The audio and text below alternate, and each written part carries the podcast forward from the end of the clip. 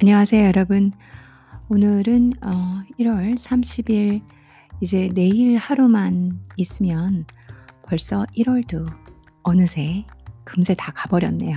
어느새 금세 어 진짜 시간이라는 게 어쩜 이렇게 빨리 흘러가는지 여러분들께 "새해 복 많이 받으세요. 신정입니다." 한 게 며칠 전 같은데 벌써 1 월이 다 끝나가고 2 월이 들어오고 있습니다.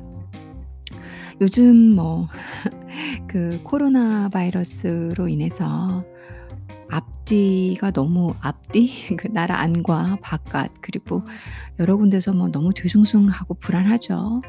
어 그래서 여러분들께 어 행복하고 건강한 하루하루를 보내시고 항상 조심하시고요. 그래서 모든 저의 사를 제가 사랑하는 청취자 여러분들 모두 건강하시기를 제가 또 한번 바라 보겠습니다. 오늘은 이런 글쎄요. 아 안과 밖 그리고 뒤숭숭한 이 시점에 음 조금 더 또 차분해지기 위해서 삶의 소리라는 새로운 챕터로 들어가게 되는 서로의 네 번째 이야기를 시작하고자 합니다.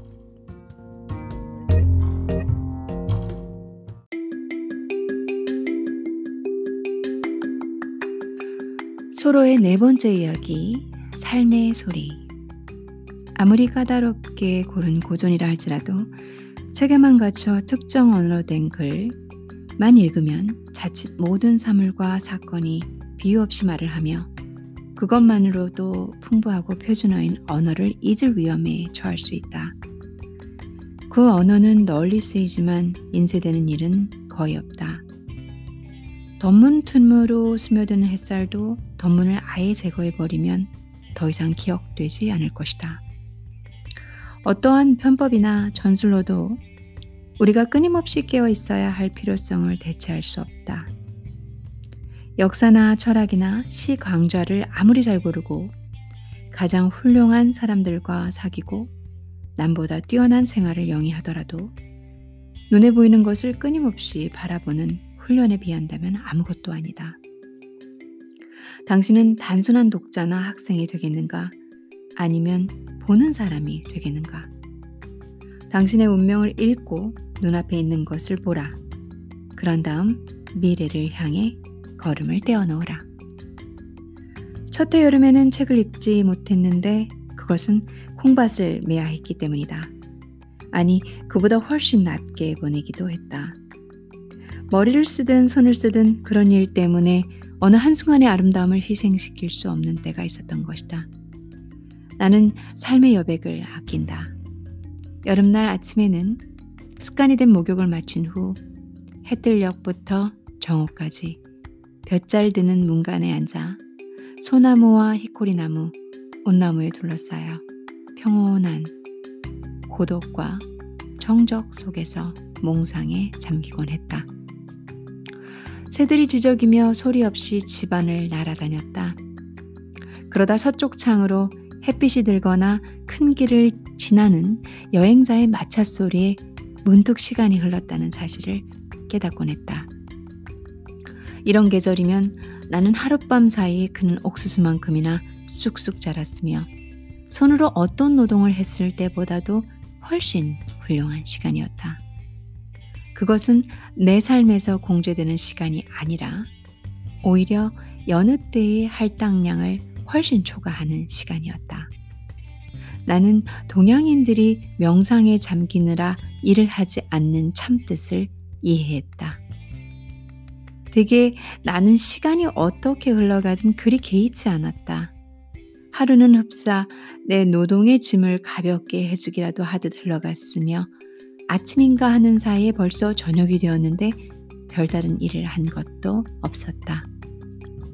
나는 내 끊임없는 행운에 새처럼 노란스럽게 지저귀는 대신 조용히 미소만 지었다. 문 앞 히코리 나무에 앉아 지저귀는 참새처럼 나는 쿡쿡거리며 웃거나 입 밖으로 나오려는 노래를 삼켰는데 어쩌면 그 참새는 내 둥지에서 나는 그 소리를 들었을지도 모를 일이다.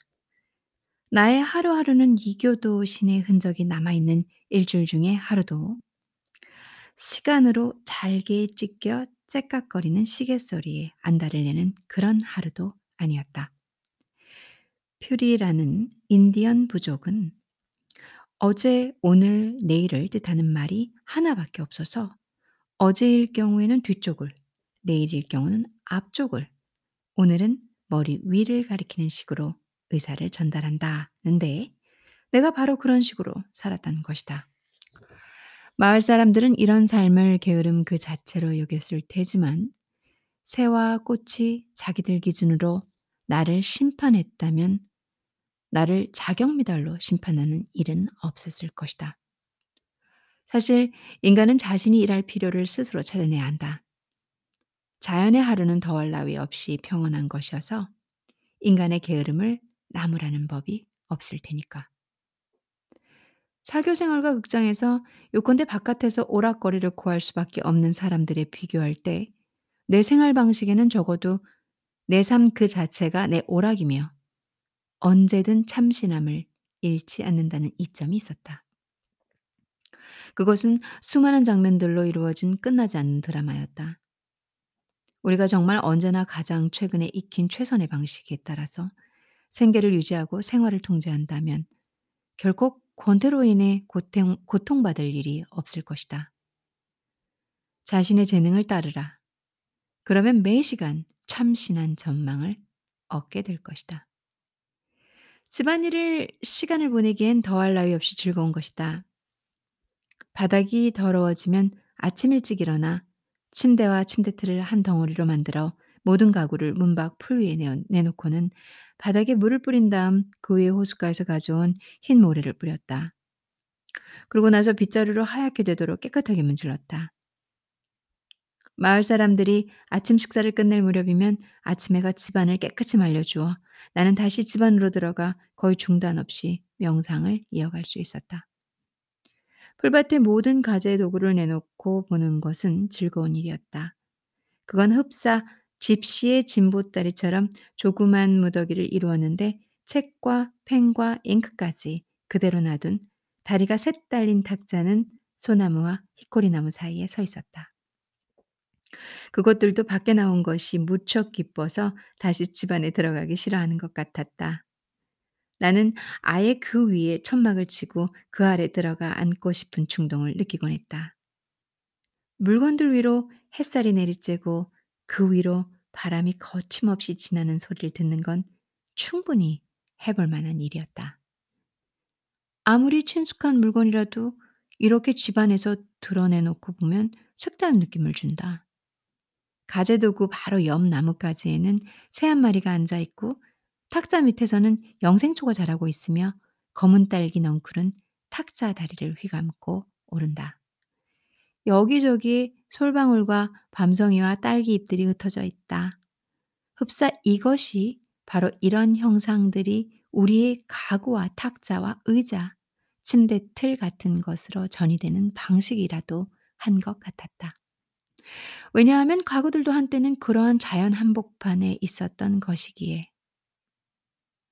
나의 집은 언덕 사면 바로 커다란 숲 언저리에 그리고 어린 소나무와 히코리 나무 숲 한복판이며 호수로부터 2-30 야드 떨어진 곳에 자리 잡고 있었는데 언덕 아래로 호수까지 좁다란 오솔길 하나가 나 있었다. 앞마당에는 딸기와 검은 딸기, 영생초, 물레나물, 미역취, 떡갈나무 관목과 모래벚나무, 월귤나무, 땅콩 따위가 자라고 있었다.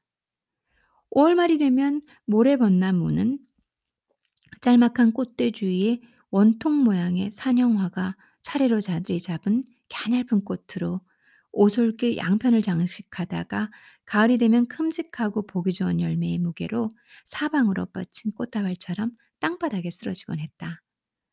나는 자연에 대한 찬사로 그 열매를 따 맛을 보았지만 음, 그다지 좋은 맛은 아니었다. 온나무는 내가 만들어 놓은 둔덕 위로 삐죽 튀어나와 첫 해에 벌써 5, 6피트나 자라 집 주위에 울창하게 우거졌다. 그 널찍하면서 날개 모양을 한 열대나무 특유의 잎사귀는 보기 좋으면서도 왠지 낯선 느낌을 주었다. 늦봄 말라 죽은 것처럼 보이는 삭정이로부터 어느 날 갑자기 불쑥 솟아나는 커다란 싹은 마치 마술을 부리기라도 하듯 쥐름이 1인치나 되는 우아한 연록색의 연한 나뭇가지로 자라난다. 이따금 창가에 앉아 있는 내 귀에 너무 빠른 속도로 자라 연약한 마디에 무리가 간 나머지 바람 한 점 불지 않는데도 싱싱하고 여린 가지가 자신의 무게를 이기지 못하고 부러지면서 부채처럼 땅바닥에 떨어지는 소리가 들려곤 했다.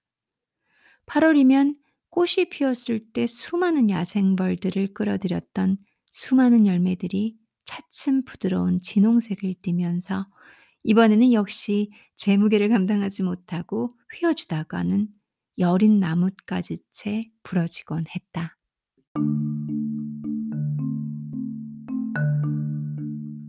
여름날 오후 창가에 앉아 있는데 매들이 내 개간지 위를 선회하였다. 야생 비둘기가 두세 마리씩 내 시야를 가로질러 날아가거나 집 뒤편 스트로부스 소나무 가지에 불안한 자세로 내려앉아서는 꾸룩거리는 울음소리를 낸다. 물수리 한 마리가 거울 같은 호수 수면에 잔물결을 일으키며 물고기 하나를 낚아챈다. 밍크 한 마리가 문밖 늪지에서 살그머니 빠져나오더니 물가에서 개구리를 잡았다. 사촌은 이곳저곳에 사뿐히 내려앉은 미식조의 무게에 휘어지곤 한다. 그리고 벌써 반 시간 동안 내 귀에 기차가 덜커덩거리며 지나는 소리가 들렸는데 보스턴에서 시골로 여행객들을 실어 나르는 그 기차 소리는 흡사 뇌조가 푸드덕거리는 소리처럼 이제 끊어졌는가 하면 다시 들려오곤 했다. 결국 나는 마을 동부에 마을 동부의 어느 농가에 보내져 일하다가 얼마 전 허술한 차림에다 향수병에 걸려 그곳을 달아나 집으로 돌아왔던 소년만큼 세상에서 멀리 떨어진 것은 아니었다. 그의 말이 그곳은 세상에서 가장 따분하고 외진 곳이며 사람들도 떠나고 귀적 소리조차 들을 수 없는 곳이라고 했던 것이다. 지금도 매사추세츠주에 그런 곳이 있을 것 같지는 않다. 우리 말은 정말 표적이 되었네.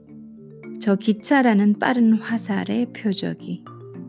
우리의 평화로운 들판 위로 달래듯 울려 퍼지는 소리는 바로 콩코드였네. 피츠버그 철도는 내가 살고 있는 곳 남쪽으로 약 500야드쯤 떨어진 곳에서 호수를 지나간다. 나는 보통 철도 뚝기를 따라 마을로 가기 때문에 실제로 철도가 나를 세상과 연결시켜주고 있는 셈이다. 화물 열차를 타고 같은 노선을 왕복하는 이들은 마치 오렌지기나 되는 듯이 내게 인사를 보내곤 한다.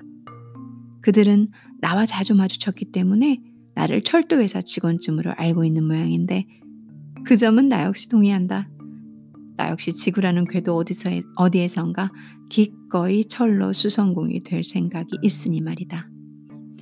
여름이나 겨울이나 가리지 않고 흡사 어느 농가의 마당 위를 지나는 매의 울음소리처럼 내가 있는 숲속까지 들려오는 기관차의 기적 소리는 부지런한 도시상인들이 그리고 그 반대편으로부터는 모험심에 불타는 시골 상인들이 읍내에 도착했다는 사실을 알려준다. 두 곳에서 온 이 상인들이 한 지역에 모이게 되면 서로 상대편에게 길을 비키라고 지르는 소리가 종종 두 마을을 관통할 만큼 크게 들려온다. 자, 여기 여러분의 식품이 왔소이다. 주민 여러분, 여러분의 양식이 왔소. 그러면 자기 농장에서 나는 산물로 자급자족하고 있다는 이유로 싫다고 말할 사람이 없는 것이다. 자, 여기 돈이 있어요. 같은 시골 사람이 그렇게 기적 소리를 낸다.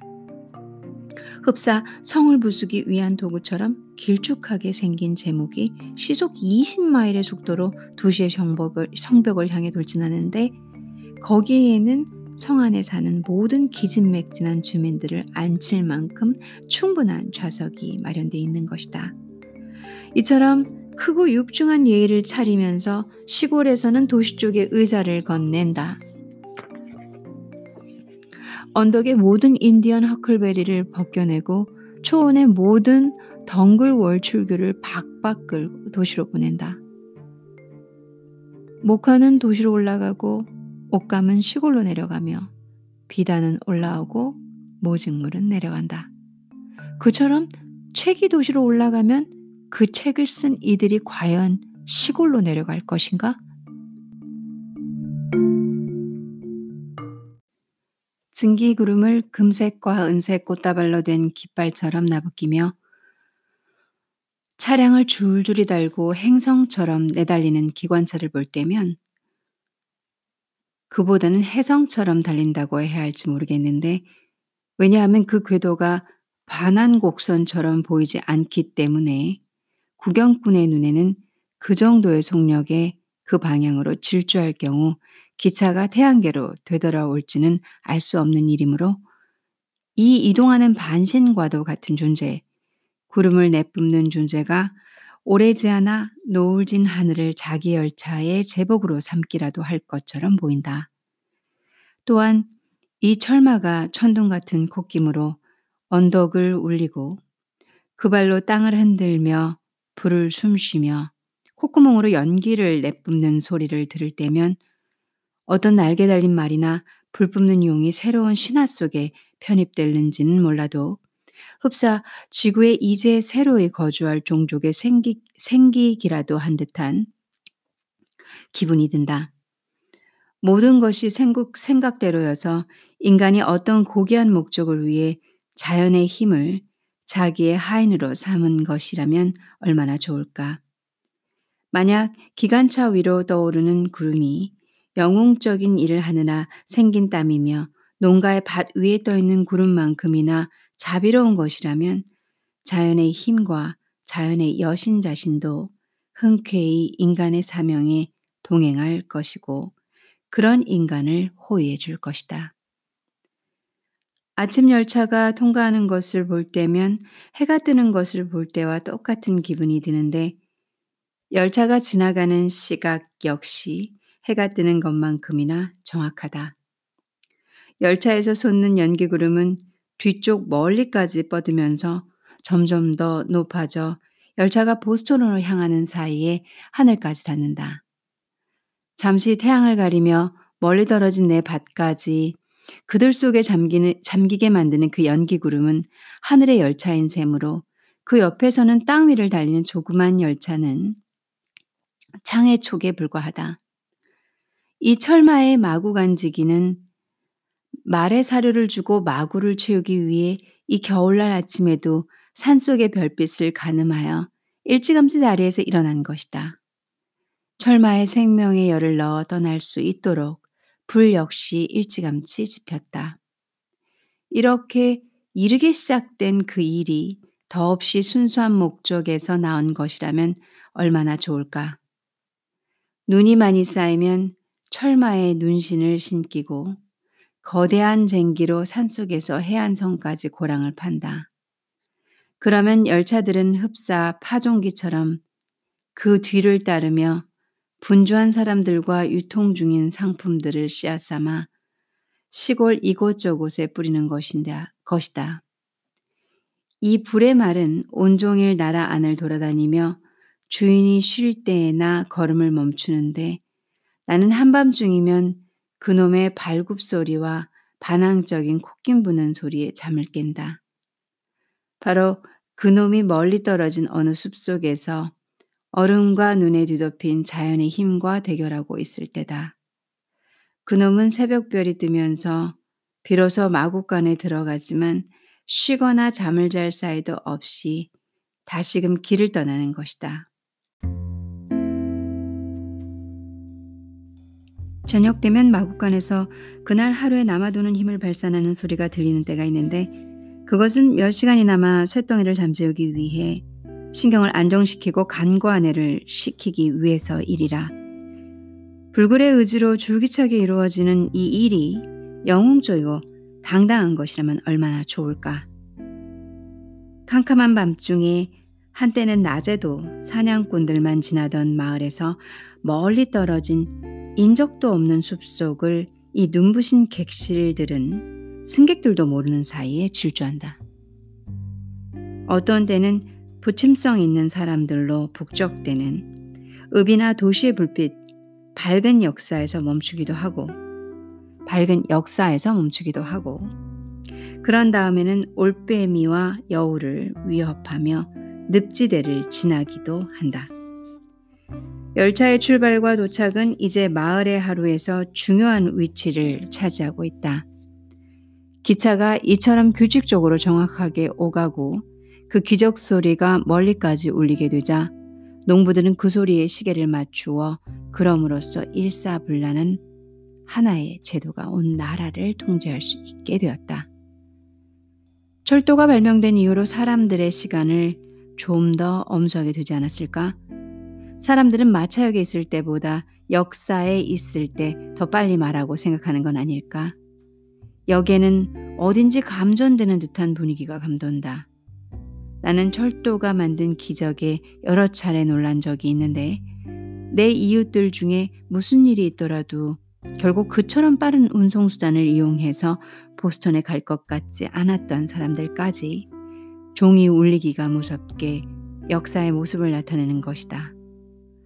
어떤 일을 철도식으로 해치운다는 말이 이제 흔한 표현이 되었다. 사실상 어떤 강제를 써서라도 그토록 빈번히 또 진지하게 길을 비키라고 주의를 줄 만한 일인 것이다. 여기서는 호되게 꾸짖기 위해 멈추는 법도 폭도의 머리 위로 총을 쏘는 일도 없기 때문이다. 우리는 절대로 옆으로 벗어나는 법이 없는 아트로포스 여신 같은 운명을 만들어 놓은 것이다. 이 큰 화살은 몇시 몇 분에 어느 지점을 향해 발사될 것이라고 예고된다. 그럼에도 그것 때문에 방해받는 사람은 아무도 없으며 아이들이 학교에 다니는 것은 그것과는 다른 일이다. 우리의 삶은 기차 덕에 훨씬 확고해졌다. 이렇게 해서 모두가 윌리엄 텔의 아들들이 되는 교육을 받는다. 대기는 눈에 보이지 않는 화살로 가득하다. 당신 자신의 길이 아닌 모든 길은 운명의 길이다. 그러니 자신의 길을, 길을 벗어나지 말도록 하자. 내가 상업에 호감을 갖는 것은 그 모험심과 용기 때문이다. 그것은 두 손을 모아 주피터 신에게 기도하지 않는다. 이들은 매일매일 어느 정도의 용기와 만족감으로써 일에 임하며 스스로 예측했던 것보다 훨씬 더 많은 일을 이룩하고 또 어쩌면 그들이 의식적으로 하고자 했던 것보다 훨씬 나은 성과를 올린다.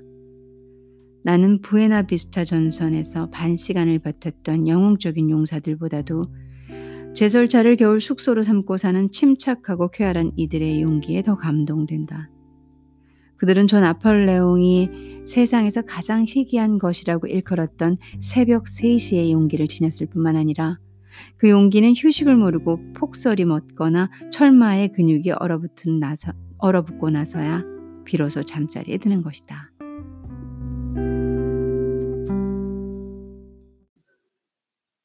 아직도 날뛰며 피를 얼어붙게 만드는 폭설이 몰아치는 이 아침에도 그들의 기관차가 내는 종소리가 얼어붙은 입김에 두터운 안개 속을 뚫고 나직하게 들려온다. 그것은 뉴 잉글랜드 북동부의 눈보라라는 자연의 거부에도 불구하고 열차가 그다지 연착되지 않고 오고 있다는 사실을 알려주는 것이다. 이어서 내 눈에 눈과 얼어붙은 김으로 온통 뒤덮인 채 제설 장비 위로 고개를 내밀고 있는 제설 작업원들이 보인다.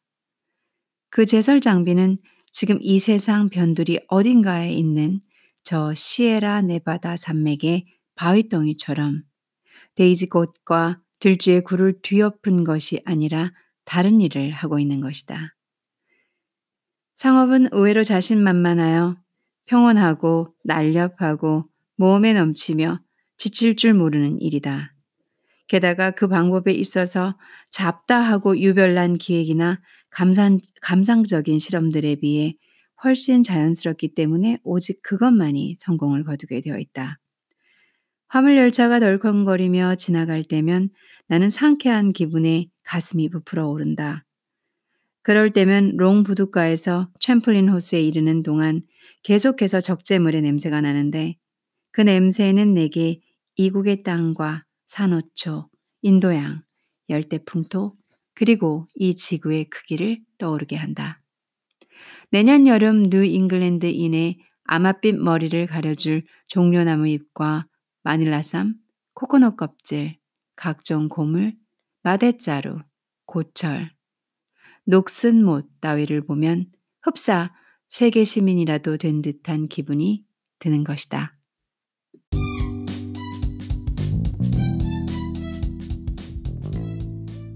요즘은 날씨가 많이 따뜻해요. 그쵸? 겨울인데도 불구하고 그래도 영상 7도 정도는 서울이 되는 걸 보면 어, 1월에 한국 치고는 좀 따뜻한 느낌이 듭니다. 다시 다음 주부터는 추워진다는 얘기가 있긴 한데요. 어, 그래도 감기 조심하시고 왜냐면 갑자기 추웠다 더워졌다 또 이러면 따뜻해졌다 이러면 온도차 극간이 있으면 감기에 예민해지니까 건강 관리 잘 하시고 그리고 오늘도 저와 함께 월든을 읽어주시고 함께 들어주셔서 감사합니다. 중간중간 실수가 조금씩 있었는데요. 말을 이렇게 버벅거리다 보니까 제가 그때마다 음, 자연스럽게 여러분들께 읽고 있어요. 그냥 어, 저는 제 공간에서 여러분들은 전파를 타고 제 목소리를 들으면서 함께 읽는다고 생각을 하고 읽고 있어요. 그래서 뭐 제 변명으로 하자 그러면 인위적인 방송을 안 하려고 뭐 다듬고 다듬고 다듬고 이러지 않는 편이고요. 그리고 또 제 입장에서는 어, 사실은 실수가 좀 있어서 내보내지 말까 이런 생각을 하다가도 어, 같이 함께 읽어간다라는 생각으로 읽다 보면 저희가 제가 뭐 말도 버벅거리고 저희 학교에서 읽을 때도 뭐 누군가가 책을 읽고 그러면 완벽하게 읽진 않잖아요. 그래서 그런 생각으로 편안하게 어, 제 방송은 자연스럽고 편안한 방송이니까 그런 부분에서 실수를 조금만 더 이해해 주시길 바라면서 오늘도 행복한 저녁 그리고 달콤한 밤 되십시오. 감사합니다.